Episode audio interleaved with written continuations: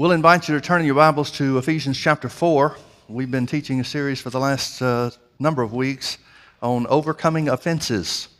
And we've been using uh, the fourth chapter of Ephesians, the last couple of verses of the chapter, as a, as a text scripture. And just for continuity, we'll start there again. Paul is writing by the Holy Ghost to the church and, and makes a remarkable statement by the Holy Spirit. He says, uh, we'll start reading in verse. Um, well, let's just start in verse 29, I guess. Ephesians chapter 4, verse 29. It says, Let no corrupt communication proceed out of your mouth, but that which is good to the use of edifying, that it may minister grace to the hearers. So God cares about the way we talk. Amen? Verse 30, and grieve not the Holy Spirit of God. So our talking has something to do with the work of God in our lives. And grieve not the Holy Spirit of God, whereby you are sealed unto the day of redemption. Let all bitterness and wrath and anger and clamor and evil speaking be put away from you with all malice, and be ye kind one to another. Isn't it interesting that God would have to tell Christians to be kind to each other? You would think that would be a given. We're part of the same family. That you would think that uh, since we all have the love of God in us, that would just be the normal way of operation. But apparently not. He said, And be ye kind one to another, tender hearted, not hard hearted, but tender hearted, forgiving one another, even as God for Christ's sake has forgiven you. As I mentioned, we've been talking about uh, overcoming offenses. Turn your Bibles to two different uh, openings uh, Matthew chapter 24 and Luke chapter 17. We've talked about some different things about what forgiveness is. We looked at the Old Testament example of Joseph, who in many ways is the type of Jesus in his forgiving his brothers who sold him into slavery, and how that he was exalted to be prime minister of Egypt and saved his family as a result. And, uh, and some of the characteristics, some of the, uh, uh, the points that are, that are brought out by the scripture of Joseph's method of, uh, of forgiving his brothers is, uh, is very instructive to us, not only how we are forgiven, but also how we are to forgive. Now, in Matthew chapter 24, Jesus is talking about end time events, and uh, the disciples have asked him, you know, what, what's the sign of your coming? When are these things going to take place, meaning the destruction of the temple and, and so forth? And, uh, and Jesus uh, makes some interesting points. A lot of them you know. He talks about wars and rumors of wars, uh, earthquakes and famines and different things like that. But notice in verse 10, he said, And then shall many be offended, and shall betray one another, and shall hate one another. He speaks of many false prophets arising and deceiving many. And because iniquity shall abound, the love of many shall wax cold. Now, this love that he's talking about, this word that's used in the Greek is the word agape, which always is used for the love of God. Now, don't get me wrong about this. The word agape is used throughout Greek literature. So every time the word agape is used, it does not mean the love of God, but every time the Bible is talking about the love of God, it uses the word agape. And so when, the fact that Jesus uses a word that's, uh, that he knows is going to be identified with the love of God, he's got to be talking about believers. He's not talking about the love of the world waxing cold, he's talking about the love of believers. So he says, let's start again in verse 10, and then shall many be offended and shall betray one another and hate one another. Notice offenses are a sign of the end. And many false prophets shall arise, and many sh- and shall deceive many. And because iniquity shall bound, because sin shall abound, the love of many shall wax cold. But he that endures unto the end, the same shall be saved. And this gospel of the kingdom shall be preached in all the world for a witness unto all nations, and then shall the end come. Now look with me over to Luke chapter 17. Luke chapter 17, beginning in verse 1, Jesus is also talking about things regarding um, Christian life, not necessarily the end times, but notice what he says about that which is to come. Verse 1 of chapter 17 of Luke Then said he unto the disciples, It is impossible, but that offenses will come. Folks, you can pray, you can believe God, you can do anything and everything you can think of. Offenses are still going to be out there. You're still going to have the opportunity. You're still going to be faced with offenses. So you might as well face up to the fact it's what we choose to do with them that makes the difference, not whether or not they come. So he says it's impossible, but that offenses will come. But woe unto him through whom they come. It were better for him that a millstone were hanged about his neck and he cast and be cast into the sea than he should offend one of these little ones. Take heed to yourselves. If your brother trespass against thee, rebuke him. And if he repent, forgive him. And if he trespass against you seven times in a day, and seven times a day turn again to you, saying, I repent, thou shalt forgive him. This is tough for the disciples, so they say, Lord, increase our faith. How are we going to do this? It's going to take something more than what we've got. Well, it's good that they recognize, first of all, that, that forgiveness is by faith, not by feelings, so they're on the right track. And then Jesus tells them how it works. He said, It works through the things that you say. If you have faith as a grain of mustard seed, you will say to the tree, Be plucked up by the roots and cast into the sea. Forgiveness starts with your words. But, folks, notice very simply, Jesus is saying offenses are going to come. So, if when they come, deal with them. Don't let them fester, don't let them hang around, deal with them.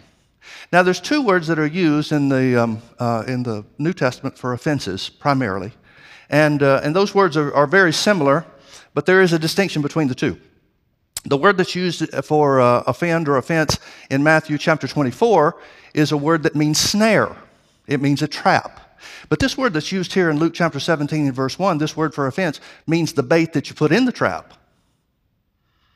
So you need to realize offenses are designed to bait you into the devil's trap. Let me read to you from 2 Timothy chapter 2 what Paul said to Timothy as a minister about what his job was, what all ministers' jobs are, and not just for ministry, this is true for everybody. Verse 24, it said, And the servant of the Lord must not strive, but be gentle unto all men, apt to teach, patient, in meekness instructing those that oppose themselves. See, people are in tr- tough places because they're working against themselves. They think it's the devil working against them, but it's really them that have been trapped by the devil. Instructing, in meekness, instructing those that oppose themselves, if God peradventure will give them repentance to the acknowledging of the truth. There's something they don't see. People are trapped because of what they don't see. The Bible says in Proverbs that the trap is laid in vain in the sight of the bird.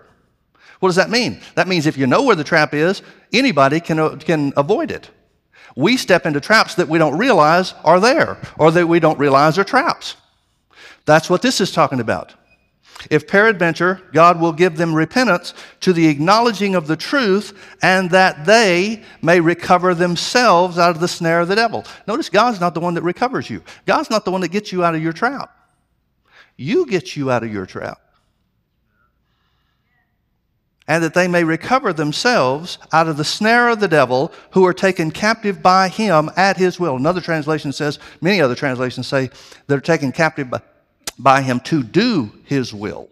In other words, when you're trapped, you're operating according to the bait that the devil set for you, and you're doing what he wants you to do rather than what the God wants you to do or what the word says to do.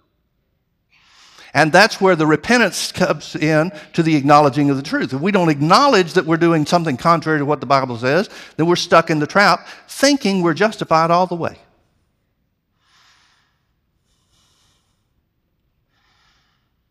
Now turn back with me to Mark chapter 4.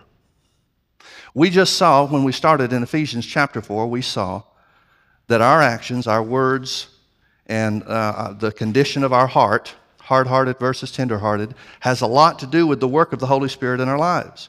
We can grieve the Holy Spirit by operating contrary to the love of God, forgiveness, and, and so forth. Now, grieving the Holy Spirit doesn't mean He leaves you, it means you're not sensitive to what He's doing.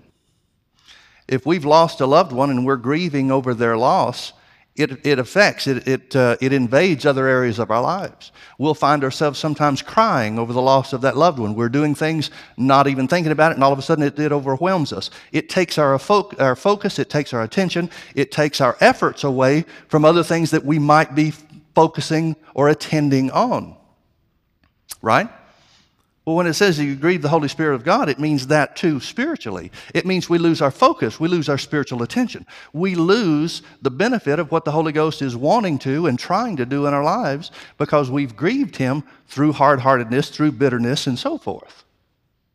Now, we've talked about offenses from the standpoint of forgiveness and, and uh, what it is and how it works and what it really is and what about forgiving and forgetting and some of the other characteristics like that. This morning I want to give you a, a little different wrinkle where uh, offenses are concerned. Mark chapter 4, um, well, I really don't want to, to read the whole thing. Let me, uh, let me start off with, uh, with verse 2, and we'll read the parable and then just pick out the part that's, uh, that applies to us this morning for the sake of time.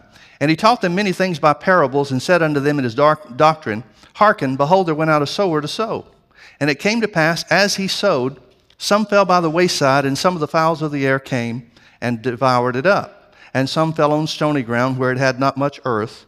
and immediately it sprang up because it had no depth of earth.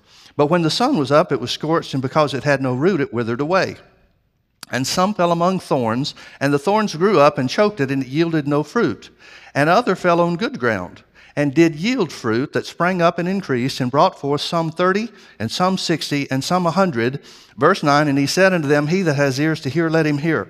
Now, folks, verse 9 is the key to everything. The ground that he's talking about are types of people. The word or the seed that the sower sows is the word. He explains some of that. The disciples are asking him, What does all this stuff mean? Well, Jesus begins to explain. The part that we want to see is in verse 16 and 17 because it's talking about the stony ground. Before I read that, let me make a couple of comments. He speaks of four types of ground. Only one of the types of ground produce fruit. Only one third of that one fourth produce hundredfold fruit. Now, one fourth is 25%. One third of that is 8%. Jesus is saying there's going to be about 8% of the people that are going to hear the word and produce what the word intends for them to produce. 75% of them aren't going to produce anything. 25% will produce something. 8% will produce maximum yield. We'll get the most out of the word. We'll get everything out of the word that, that they possibly can. They will be devoted to it. And, folks, everything about which type of ground you are or I am or anything else has to do with your decision, your determination, your attitude toward the word. Doesn't have to do with God picks this one and doesn't pick that one. It has everything to do with the choices that we make. So, verse 16, Jesus is explaining to the disciples about the stony ground. And he said, These are they likewise which are sown on stony ground, who, when they have heard the word, immediately receive it with gladness and have no root. The word root literally is the word moisture. They have no moisture in, them, in, themselves. That means they don't continue to feed on the word. They heard it once and it sounded great. They liked the, the, the, uh, the preaching that they heard about healing being, being available to us and belonging to us. They liked the fact that God will supply our needs. They liked the benefits that they heard that the Bible is supposed to produce and provide for us through the sacrifice of Jesus, but they don't stick with it. Now, let me pause here for just a moment, too. Um, how do I say this? I, I want to say this in the right way. I don't, I don't want to put anybody else down because I'm not anybody else's judge. There are a lot of different people that do a lot better job of um, making it easy for people to come into the things of God. I, I, I, as far as I'm concerned, the fact that God made me a pastor shows that God has a sense of humor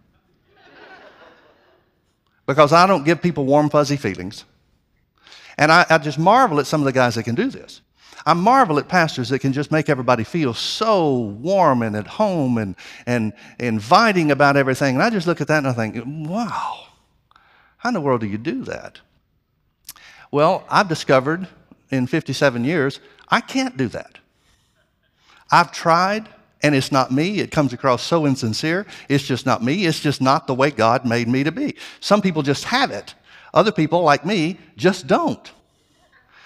And unless I'm missing something, the people like me that don't can't get it. Because I've tried. But, folks, the reality is this no matter how good somebody makes you feel about things, no matter how good somebody makes you feel about your situation, there's only one thing that can change your situation, and that's the truth of the Word no matter how you feel about it. The only thing that can ever make a difference in our lives for good is the Word of God. And there's only one way to make that work on your behalf, and that's to jump in the deep end. This ease your toes into the cold water and, and walk in gently and all that kind of stuff. It's amazing to me how some people can get people to do that. But so many times the people that make it inviting to get into the edge of the water never wind up getting into the whole thing.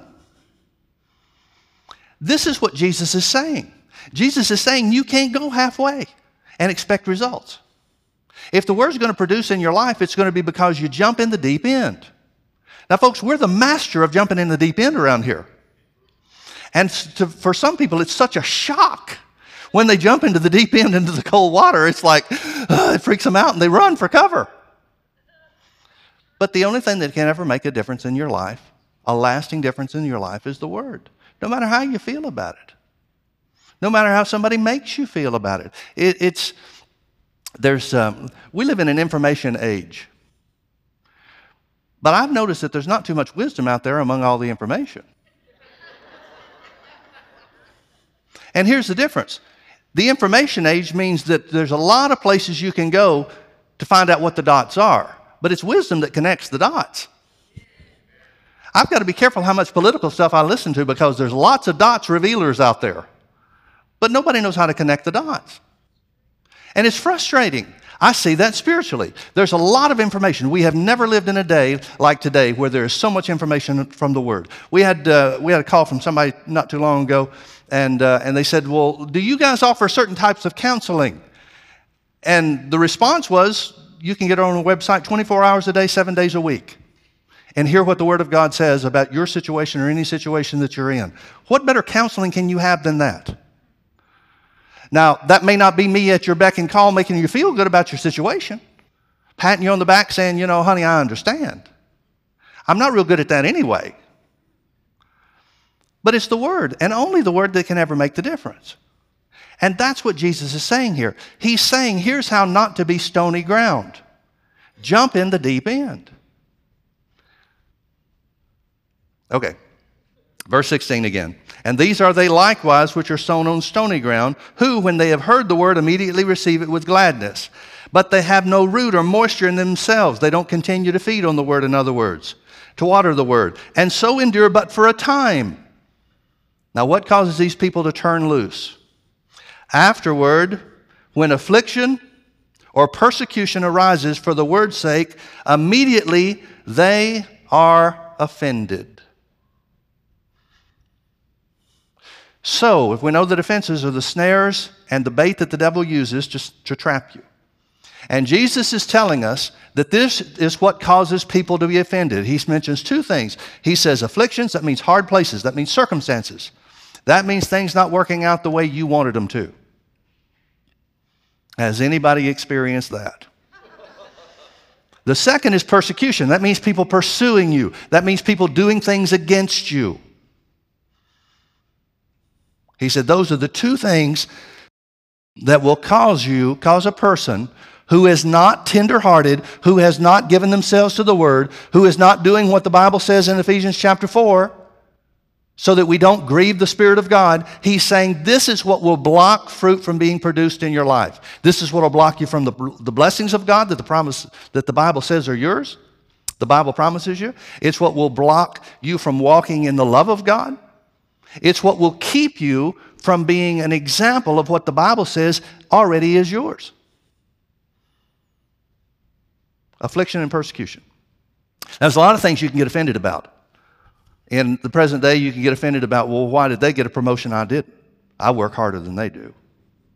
I know what they're really like. They're just playing politics in the office. There's no way they deserve it better than I am, or, or uh, more than I do.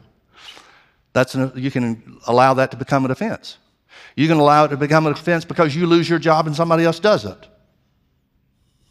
You can allow yourself to be offended because your car breaks down and somebody else's never does seem to break down. You can allow yourself to be offended because things don't work out for you the way you look at somebody else and think it works out for them. There's all kinds of things that you can get offended about. You can get offended because your kids aren't following God like your neighbor's kids, and you're a lot better parent than they are. There's all kinds of things you can get offended about. And every one of these things that we could mention and spend all day long and never exhaust it talking about and referring to, every one of these things are circumstances that are designed by the devil to bait you into getting offended so he can stop the things of God from working in your life and get you to do what he wants you to do rather than what the Bible says. The other side of that is unforgiveness. People could persecute you. People could come against you. People could do things against you that would cause you to take a position where you think you're justified, you may have every right to hold the position, hold the thoughts, and hold the attitudes that you're holding, and stick, your, stick to your guns, hold your ground, but you're doing things contrary to the Bible. Bible says in Proverbs chapter 18, verse 19, it says, A brother offended is harder to be won than a strong city. And its contentions are like the bars of a castle. Now, we look at that and we think, oh, yeah, it's tough for the other person. If they're offended, it'll be tough for us to reach them. Folks, you could be the brother that's offended, or the sister. And it's very simply saying this that when we're offended, when we allow something to offend us, sometimes people get offended at God. Why am I being attacked with sickness? Uh, do I not serve God more than most people? You can get offended at that. Why is this happening to me? Why, doesn't, why doesn't it happen to the other guy? Why does stuff like this always seem to come against me? You can get offended at God. You can get mad at God and say, God, I don't understand this. Why is this happening to me? Well, why not you? Every time I find somebody that's offended in one of those situations, and folks, if you, if you want to know who they are, just look around.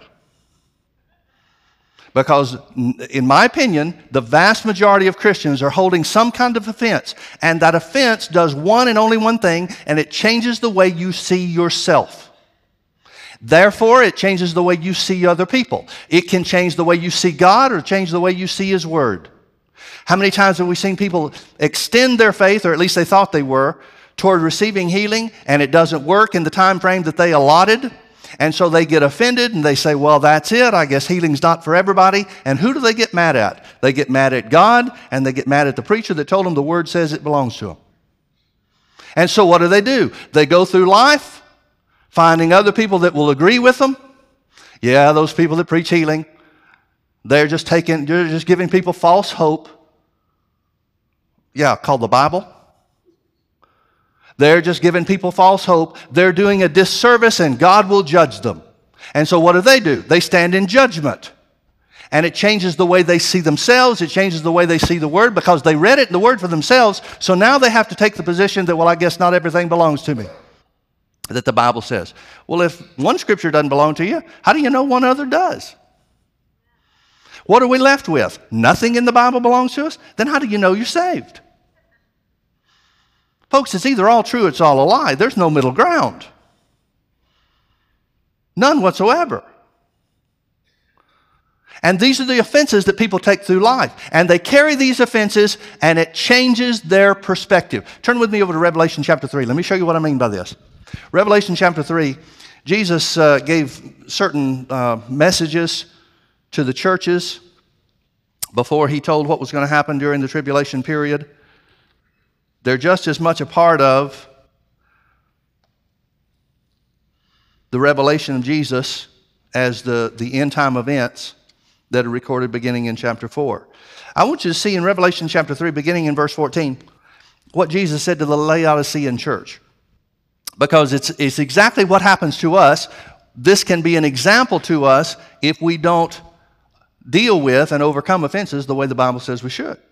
Notice in verse 14 it says, And unto the angel of the church of the Laodiceans write, These things saith the Amen, the faithful and true witness in the, the beginning of the creation of God. I know your works, so they're doing something. I know your works, that thou art neither hot nor cold. I would thou wert cold or hot. Now, folks, if that doesn't describe the majority of the American church today, what does? You've got the majority of the American church trying to justify or identify whether what they're doing is okay with God or not. You've got the majority of the American church having arguments about whether or not one thing or another is sin, when the Bible says it is.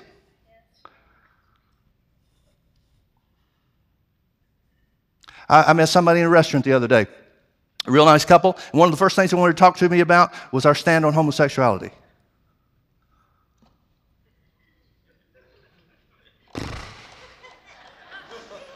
Now, of all the things to talk about, that's the one to bring up, wouldn't you think? But that's what got their attention.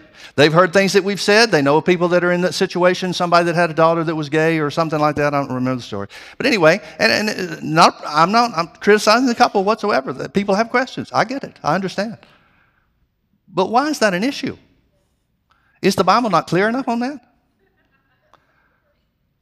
I mean, God said that it was a grievous sin. Yeah, but Pastor Mike, that was the Old Testament. So God's changed? Well, then that means the part that God said, I'm God, I change not, can't be true. Folks, God's the same today as He's always been. God will always be the same. If it was a grievous sin under the Old Covenant, it's a grievous sin under the New Testament. Now, is it a sin that causes somebody to go to hell? No. Some people get mad at that. Oh, I want those homosexuals to go to hell. They deserve it but you don't because of what you've done.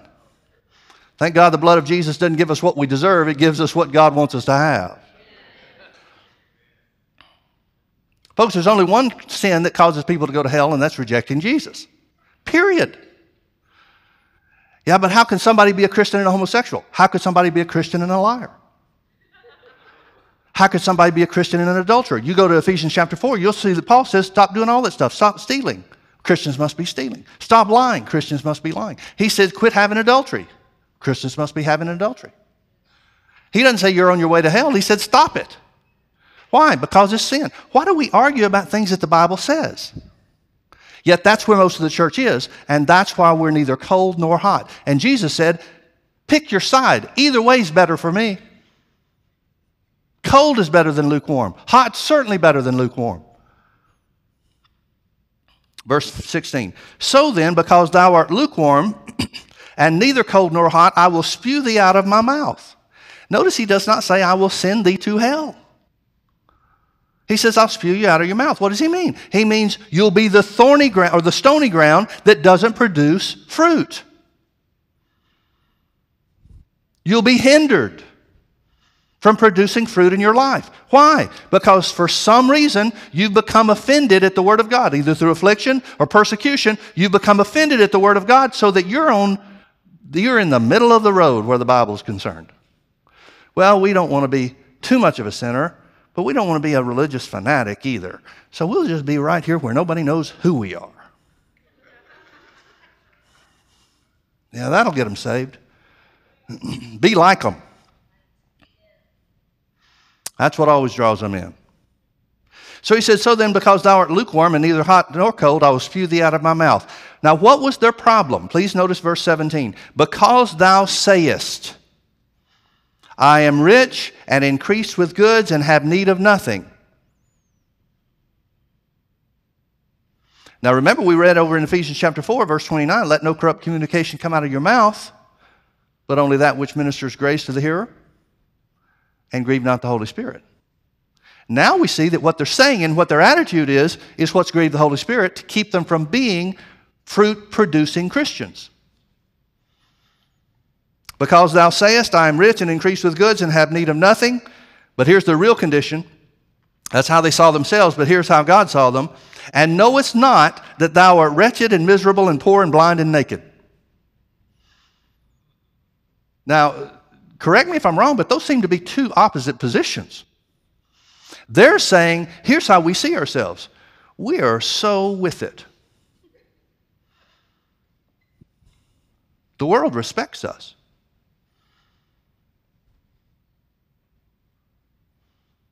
We don't offend anybody in, in our positions. We're politically correct, spiritually. We're blessed. We've got it together.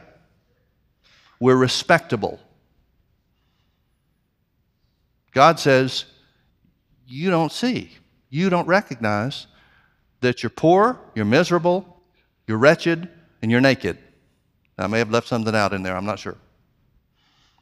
He said, You're exactly the opposite of what you think you are.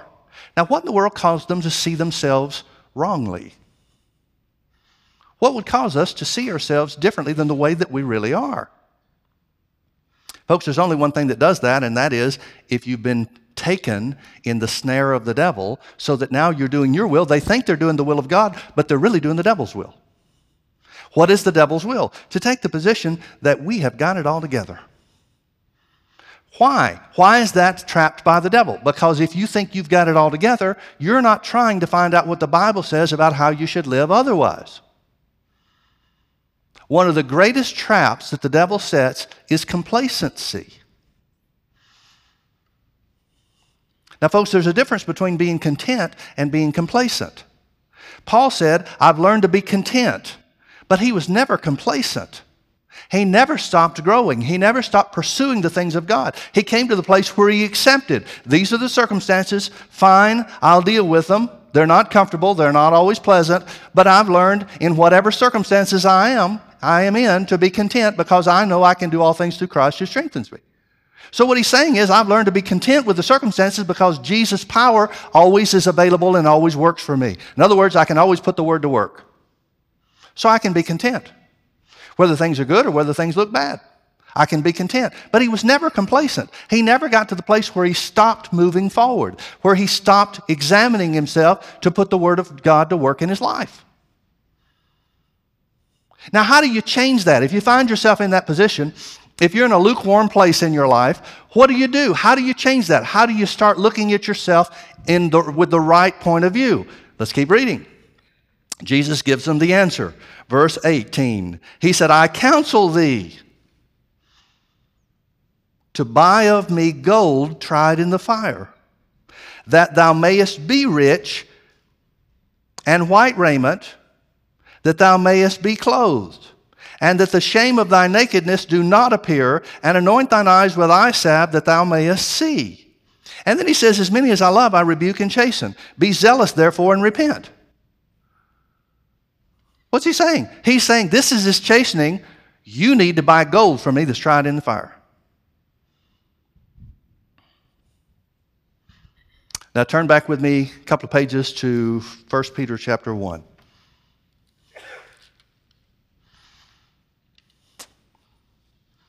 While you're turning there, let me explain to you how gold is purified. In the old days, gold would be purified. They didn't have some of the furnaces that they have now, and so the processes were a little bit different.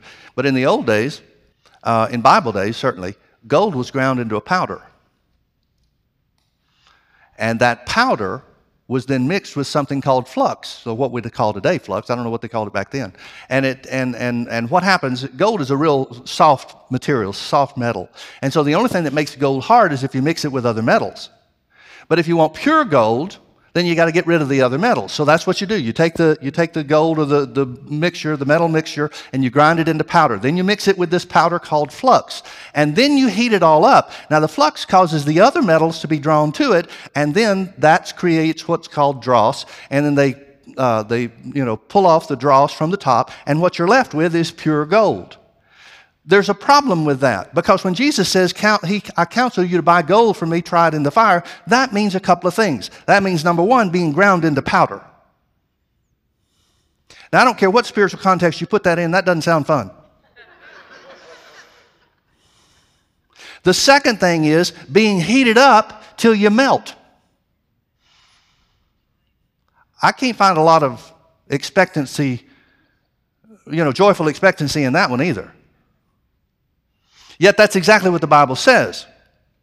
Because the afflictions is the powdering, is the, is the grinding up, is the, the heating process of our lives. That's why James says, Count it all joy when you fall into diverse temptations, test trials and afflictions. Knowing this, you're being purified like gold.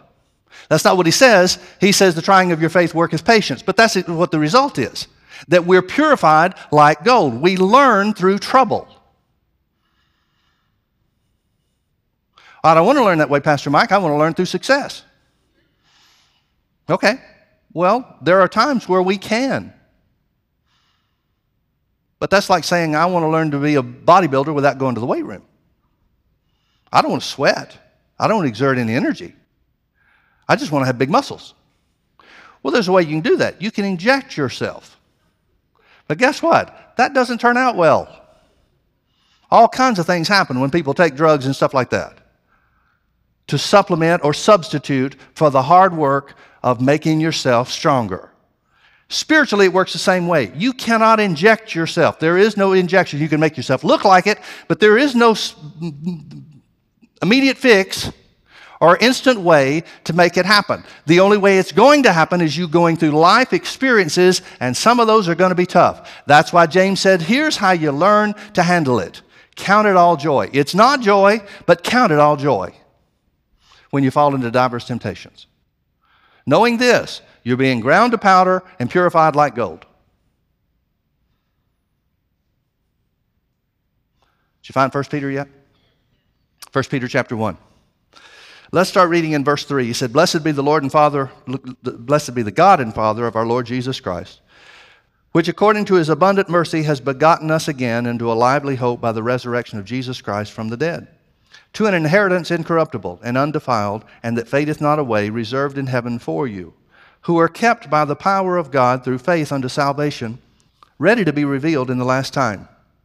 Wherein you greatly rejoice, though now for a season, if need be, you are in heaviness through manifold temptations.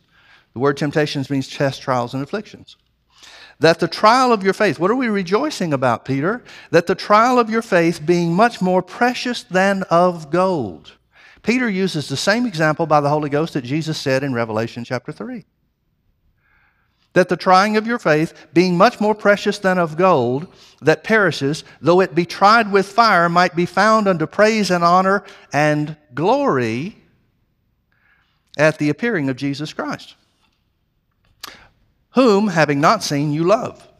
In whom, though now you see him not, yet believing you rejoice with joy unspeakable and full of glory, receiving the end of your salvation, end of your faith, even the salvation of your souls. What's he saying? He's saying, that when we count it all joy, when we fall into diverse temptations, when we go through test trials and afflictions, when people are speaking against us, when circumstances have given us opportunities to be snared by the devil into offenses, he's saying when we handle those things spiritually, when we handle those things according to the Word of God, here's what results. God doesn't care anything about real gold as far as we're concerned. The gold that he's speaking of is the glory of God realized in our lives. What's he saying? He's saying when you refuse to be offended and put the word to work instead, when you refuse to, be, to enter into unforgiveness and put the word of God to work instead, you manifest the glory of God. Now, here's the problem it doesn't feel like the glory of God. It feels like we're accepting defeat. It feels like we're letting somebody do something to us again and again and again and again and again. And that's why we talked for the last several weeks about what does forgiveness really mean? Does it mean forgetting? Does it mean opening yourself up and letting somebody take advantage of you over and over again? What does it really mean? We found out that the Bible says it means a lot of different things than what people say it means in the church world. But let me show you where the glory of God is realized. Turn with me back to Acts chapter 7. Let me show you how it works.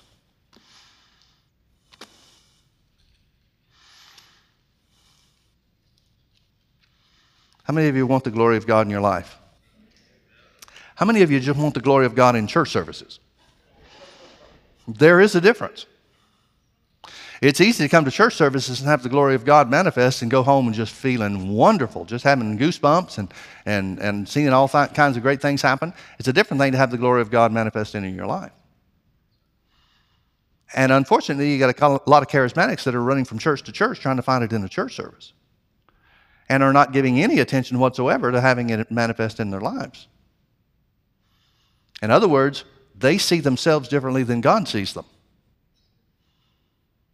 They're operating like the Laodicean church.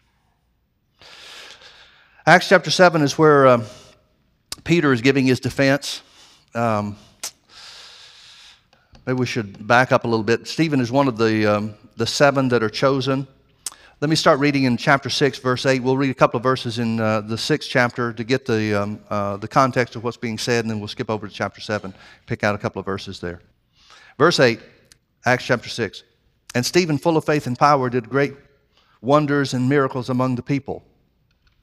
There, then there arose certain of the synagogue, which is called the synagogue of the Libertines and Cyrenians and Alexandrians, and of them of Cilicia and of Asia, uh, Asia, disputing with Stephen. And they were not able to resist the wisdom and the spirit by which he spake. I love that verse of scripture. They couldn't resist his wisdom or his spirit. Those are two different things. Not just what he said, but how he said it, the spirit that he delivered the things of God, the truth of the word. And they suborned men which said, We have heard him speak blasphemous words against Moses and against God. Now, folks, here's what happens with people that are contrary to the things of God and are going to fight against God no matter what. They'll lie about what you said. Here's the way the devil operates he operates this way in the church a lot, too. Among those who have been snared by him, among those who have chosen to be offended at the truth of the word, the affliction or the persecution has arisen for the word's sake, and so they allow themselves to be offended. And so what do they do? They start speaking out against everybody that preaches the truth or what they think is untrue. It's the way the devil operates. It shouldn't be a surprise when people speak against you. It shouldn't be a surprise when people lie about what you say. Are you out there? It's the way the devil works. If people aren't lying about what you say, I'm wondering, what are you saying?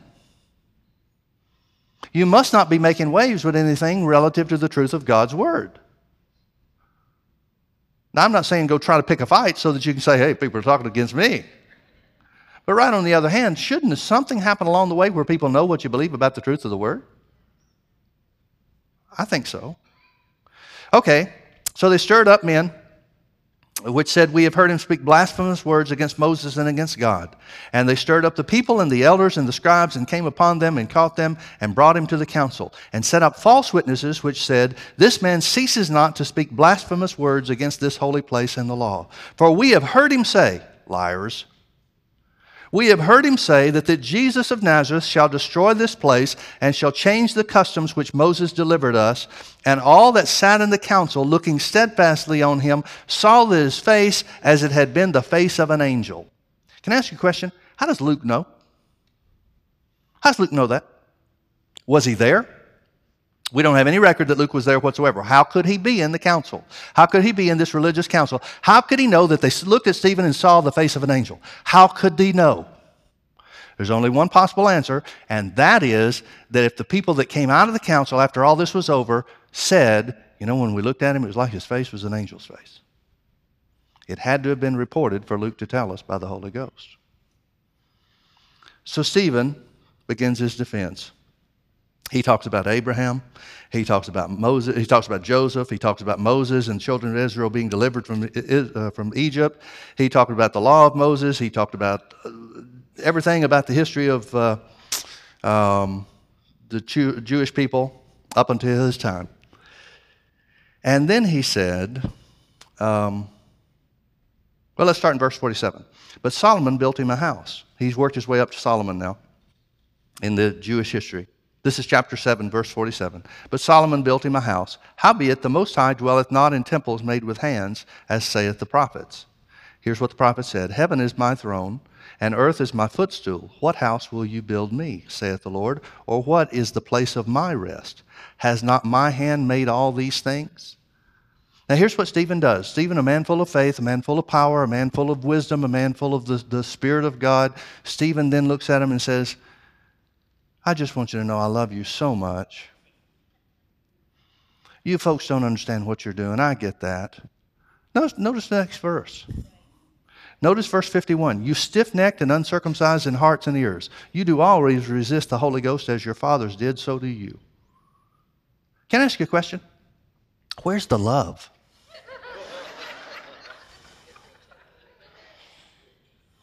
Is he sinning? Is Stephen sinning in what he's doing? Is there any sin in recognizing who people are, what motivates them, and what they're really about? Any sin in that whatsoever? Not according to Stephen's example. Well, then there must not be for us either. It's not a sin to recognize what's going on, folks. That's why we spent the last several weeks talking about what forgiveness really is, according to what the Bible says, versus according to what religious people say that it is. Because this syrupy sweet, never stand up for what's right, that's not the love of God. That's not what forgiveness always does. There are times when forgiveness keeps his mouth shut and overlooks something, but that's not always the case. And this idea of forgive and forget. Forgiveness doesn't mean forget. Because if you forget, Jesus didn't even say it. Jesus said in Luke chapter 17, we read it earlier, he said, if somebody trespass against you and ask for repentance seven times a day, do it. He didn't say forget that it happened. He didn't say realize, you know, act like, oh, well, it, it wasn't really an offense. Well, of course it was an offense. That's why you have to forgive. Having your eyes shut and your head buried in the sand is not the love of God. The love of God sees things for what it is. It judges things rightly, but it judges things according to the word. It recognizes here's the situation, but here's what the Bible says to do about it. It doesn't ignore the situation and say, well, let's just all walk in love. That's not the way it works. Jesus stood up to the Pharisees and said, You're a bunch of vipers. Where's the love? Folks, that was the love of God for him to point out what was going on. So Stephen follows that example. He says, You stiff necked and uncircumcised in heart and ears, you do always resist the Holy Ghost. As your fathers did, so do you. Which of the prophets have your fathers not persecuted? And have they slain them, and, and they have slain them which showed them, which showed before of the coming of the just one, of whom you have been now the betrayers and murderers. You're the one that murdered Jesus. How do you think he expects this to turn out?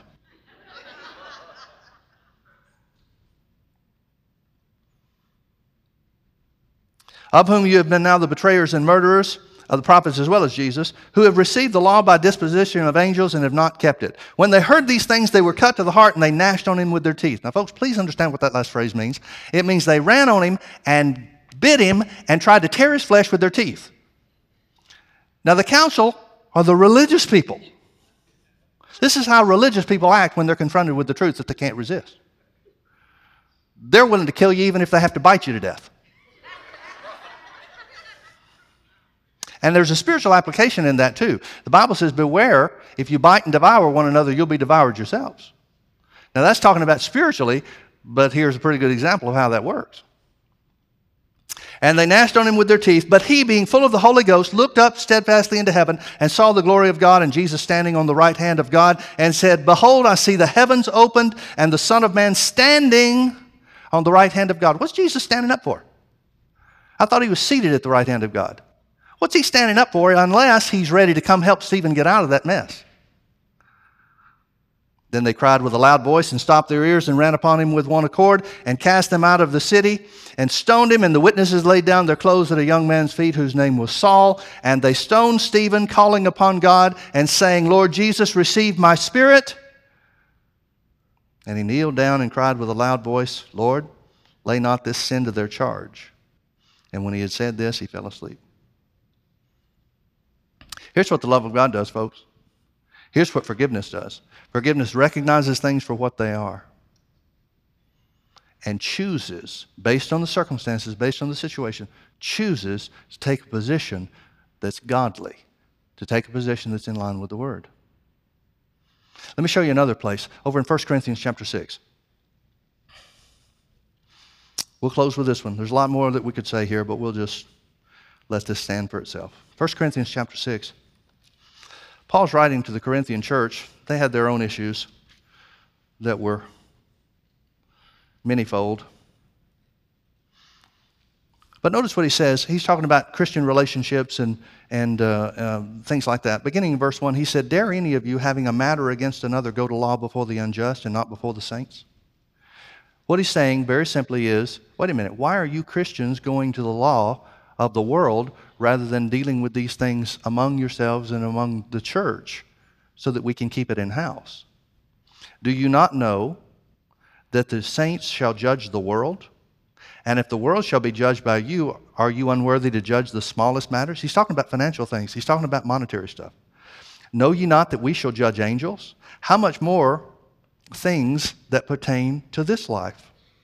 In other words, if we're going to be able to judge the angels one day, shouldn't we be able to judge rightly between contract issues and legal matters? If you then have judgments of things pertaining to this life, set them to judge who are the least esteemed in the church. In other words, he's saying this stuff should be handled by any Christian. I mean, the baby Christians ought to be able to handle this kind of stuff. I mean, the lowest person in the church, the people that you think are, are the most uneducated, they ought to be able to handle this kind of stuff. Why? Because the love of God should rule. You know what the, the greatest um, problems in, in court is? Divorce court. You get Christians in there, they will kill one another. We've got some, uh, well, at least one divorce lawyer in the church, and she, she'll tell you stories. It's unreal.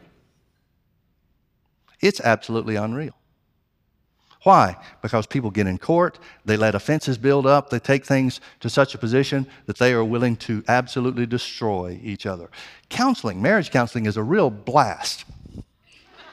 Because usually what it comes down to is it comes down to two people both trying to convince me that they've married the Antichrist. only one time has that ever been the case, that in my experience. Verse 5, Paul says, I speak this to your shame. Is it so that there is not a wise man among you? Wisdom should be able to handle things between Christians. No, not one that shall be able to judge between brethren, but brother goes to law with brother, and that before the unbelievers. Now, therefore, there is utterly a fault among you because you go to law one with another. Why do you not rather take wrong? Why do you not rather suffer yourselves to be defrauded? Nay, you do wrong and defraud, and that your brethren. What's he saying? He's saying we ought to be able to fix these things between two people that are filled with the love of God. Now, folks, you know situations arise as well as I do where you've got people that are pretending to be Christians, people that come into the church for the purpose of taking advantage of other believers. Because Christians are the most gullible people on the face of the earth. And the reason for that is because they've got this false idea, this false sense of what the love of God is supposed to do. Most people, most of the church world thinks that, that walking in love means you've got to be a doormat. Jesus was never a doormat. But there were times where he kept his mouth shut. There were times where he accepted wrong being done to him. And that's what the love of God does. That's what Paul is saying. He's saying you don't have a right to go to church. He's not denying that. Certainly you have a right to go, to, I said to church, you have a right to go to court. You have a right to, to exercise your legal rights and your legal position. You have a right to do that. But why, if you're dealing with believers, if you're dealing with another person that should be in, interested in walking in the love of God and doing what's right too, he said, why wouldn't you handle those things among yourselves? Even if it means you take it in the ear and say, okay, this isn't uh, going to my favor, but I choose to accept it. 1 Corinthians chapter 13, verse 5 says this in the Amplified Version. It says, Love does not insist on its own rights or its own way. It doesn't say love doesn't have its own rights. It says love doesn't insist on its own rights or on its, or its own way, for it is not self seeking. It is not touchy or fretful or resentful. It takes no account of the evil done unto it and pays no attention to a suffered wrong. Now, that's what the love of God does. That's what happens. And, folks, there's a lot of times where offenses are concerned, where things happen, circumstances happen. I've had people come to me over and over and over again where they say, Pastor Mike, I just don't understand why this is happening to me. I just don't understand why this circumstance took place. I just don't understand why God allowed this. I just don't understand this, that, or the other. And I'll always, always, always, rather than try to convince them of what the Bible says and God being on their side, I'll always lead them first to say, look, the Bible says this scripture is the answer. Let's get the answer first, and then you can get your questions answered later. Because what I found out is that if I can get somebody healed, if I can get somebody to receive their healing, then later on they don't have the problem. Later on, they don't have the question. All this stuff that they're going to, bless God, I'm going to ask the Lord. When I get to heaven, I'm going to ask the Lord. Well, He might have a couple of things to ask you. But this idea that God owes us an answer, that God owes us something other than the Word. Folks, the Word works in every situation. What else do you need? Yeah, but I just don't understand this. Well, join the club. There's a lot of stuff I don't understand, but it doesn't change the truth of the Word. So, what are we going to do? We're going to stick with the things that we don't understand. We're going to spend the rest of our life asking questions, which a lot of Christians do. Well, I just don't understand. Well, grow up. There's a lot of things you'll never understand. But it doesn't change the truth of the Word. And the Word always gives you the answer. And sometimes the answer is to accept wrong done to you. Doesn't mean you got your eyes shut. Doesn't mean it's a character weakness or a character flaw. It means you choose to put the Word of God first. And sometimes suffering wrong is the love of God in action. That's what Stephen did. Stephen looked at the people that were opposing him and recognized who they were. He said, You're stiff necked people. You've always opposed the things of God. Your fathers did. You're doing the same thing. And then when they began to stone him, he said, Father, lay not this sin to their charge. He recognized what they were doing was a sin, but he said, Don't punish them for it, Lord. Don't punish them. That's the glory of God in action in your life. That's what brings the glory of God to bear in your life. Paul talked about our light affliction. 2 Corinthians chapter 4, at the end of the chapter, he said, Our light affliction, which works for us an eternal weight of glory. We have temporary things, temporary circumstances that we deal with here, but if we handle them according to what the Bible says to do, it will work the glory of God out in our lives. And folks, nothing is worth, nothing is more important than the glory of God in your life. Trust me on that one. If you've never experienced that, then make that your goal because you can trust me on that. Nothing, nothing, no circumstance, things working out your way, nothing is more important than having the glory of God realized and revealed in your life. Let's pray. Father, we thank you so much for your word. We thank you that your word is always the answer. Thank you, Father, for the privilege that we have to forgive, to accept your word to be true, to choose to not be offended, and see the glory of God realized in our lives. We thank you, Father, that that was the position that Jesus took. Rather than giving us the judgment and the penalty that we deserved, Jesus chose to sacrifice himself through our ignorance as well as our intentional wrongdoings. Thank you, Father, that that same love is shed abroad in our hearts, that we have the privilege to stand in faith, to overcome the afflictions, the temptations that beset us, and we have the opportunity to forgive those that have wronged us, not with our eyes shut, but to recognize this is what love does. Father, we see that only acting according to your word releases us from the snare of the devil. I pray this day, Father, that you would open the eyes of each and every one of us so that we would see ourselves not from our own point of view, but see ourselves from the Bible point of view. That we might put your word to work, that we might walk in freedom and liberty. In Jesus' precious name. Amen. Amen. Praise the Lord.